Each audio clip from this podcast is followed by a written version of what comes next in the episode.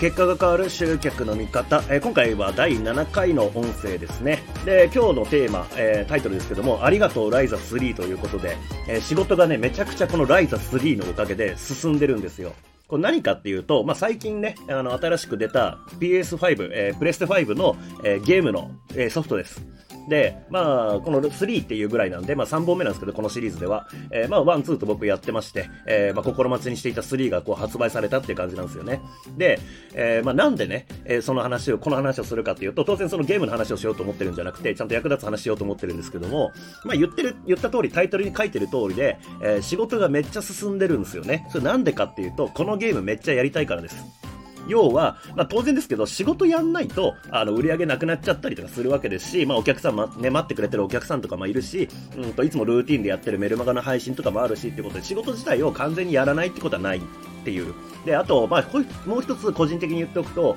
仕事っていうのは変に休み作んない方が、うんと常に一定のペースで、えー、変に休み作らない、ドカンと休んだりとか、えー、今日だけもう完全にお休みしちゃおうとかっていうやらずに、あの無理なくずっとだらーっと続けられるペースを維持する方が楽だっていうふうに個人的には思ってるんで、あのー、まあ、仕事やらないっていう判断はないんですけれども、ただ、そうは言ってもゲームする時間たくさん取りたいわけですよ。できるだけ早く。今こうやって音声取ってますけれども、この音声取り終わって、え編集してくれる方に送ったら、僕はもうこれゲームやろうと思ってやってるんですけども、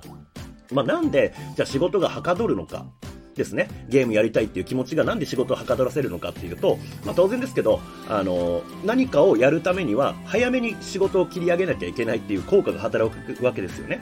例えば、えー、17時からもうゲーム始めたいぞっていうふに思うんだったら、17時までにいろいろやり終わら終わっていなければゲームはできないわけです。まあ、つまりここに締め切り効果が働いてるっていうことなんですよね。締め切り効果。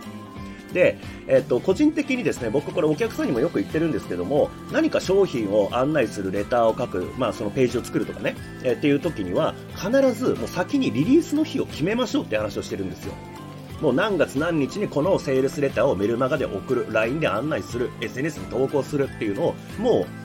書き始める前、企画とか立ち上げる前に、ざっくりでいいから、何月何日何時にリリースっていうのを決めようって言ってるんですね。なんでかっていうと、それはもう当然ね、この話の流れでわかると思いますけれども、そこに締め切りがあることによって、そこまでに仕事を収めるっていう意識が働くからです。まあ、これはパーキンソンの法則っていうね、あの、言葉でも説明されてたりするんですけども、まあ、何かっていうと、パーキンソンの法則っていうのは、あの、何か作業を完了させるための時間っていうのは、その締め切りいっぱいまで膨れ上がるっていうふうに言われてるんですね。簡単に言うと、え締め切りが明日までだったら、明日までで仕事は終わるけれども、締め切りが、えー、じゃあ1週間後って言われてしまうと、1週間後までその仕事は終わらないっていう風な、まあ法則っていうとまああれなんですけども、なんていうんですかね、これ、な、えっ、ー、と、経験則みたいなもんなんですけども、まあでも、言われてみればそうですよね。大体締め切りがあって、締め切りのギリギリまで人っていうのは行動を起こさないわけじゃないですか。で、この締め切りっていうのは、まあ、当然自分の行動っていう面もそうだし、お客さんに行動させるっていうの意味でも、この締め切りってすごく重要なんですけども、まあ、今回の文脈で言うならば、えー、あなたが仕事がもしなんかこう、テキパキ進まないとか、なんかいつまで経ってもこのページが出来上がらない、ブログの記事が書き上がらないとか、えー、なんか投稿ができてないとかっていう、なんか仕事が終わらないっていう状態が続いてしまっているんだったら、まあ、きっと今日じゃなくてもいいっていう気持ちが働いてるからだと思うんですね。で、えーとまあ、僕がそのお客さんに言っているそのさっき言った、えー、締め切りちゃんと最初からもうこのここまでに書いてこの日にリリースするっていうのを決めようって言ったらまあ、それをできるだけ僕にも宣言してもらってるし、えー、なんなら、できるだけメルマガとかでいついつに何々やりますっていうのをもう、あの、事前にアナウンスしていって、えー、そこに間に合うようにする。で、お客さんに言ってしまったらもうそれ守んなきゃいけないじゃないですか。だから、あの、頑張れるよねっていう。まあ、根性論って言うとそれまでなんですけども、人ってまあそういうとこあるわけですよね。締め切りがないと行動できないっていうのが人なんで、えー、まあ、自らにも締め切りを設けようってことです。で、まあ、僕自身はその効果が、まあ、図らずもね、新しいゲームが出て、そのゲームめっちゃやりてえぞと、ゲーム時間もめっちゃ取りたいっていうことで、じゃあいつまでにもう仕事を全部終わらせようっていうことで、朝起きてから、うんと、まあ、今日であれば、まあ、歯医者行ってきたんですけども、歯医者終わって、じゃあ残りの何時間で、えー、これとこれとこれ一気にやっちゃおうっていうことでやって、今音声まで撮ってるっていう状態なんですよね。えー、まあ、別に ライザ3をやろうっていう話じゃないですけども、えー、何か締め切りを設けて、えー、それを発表していく。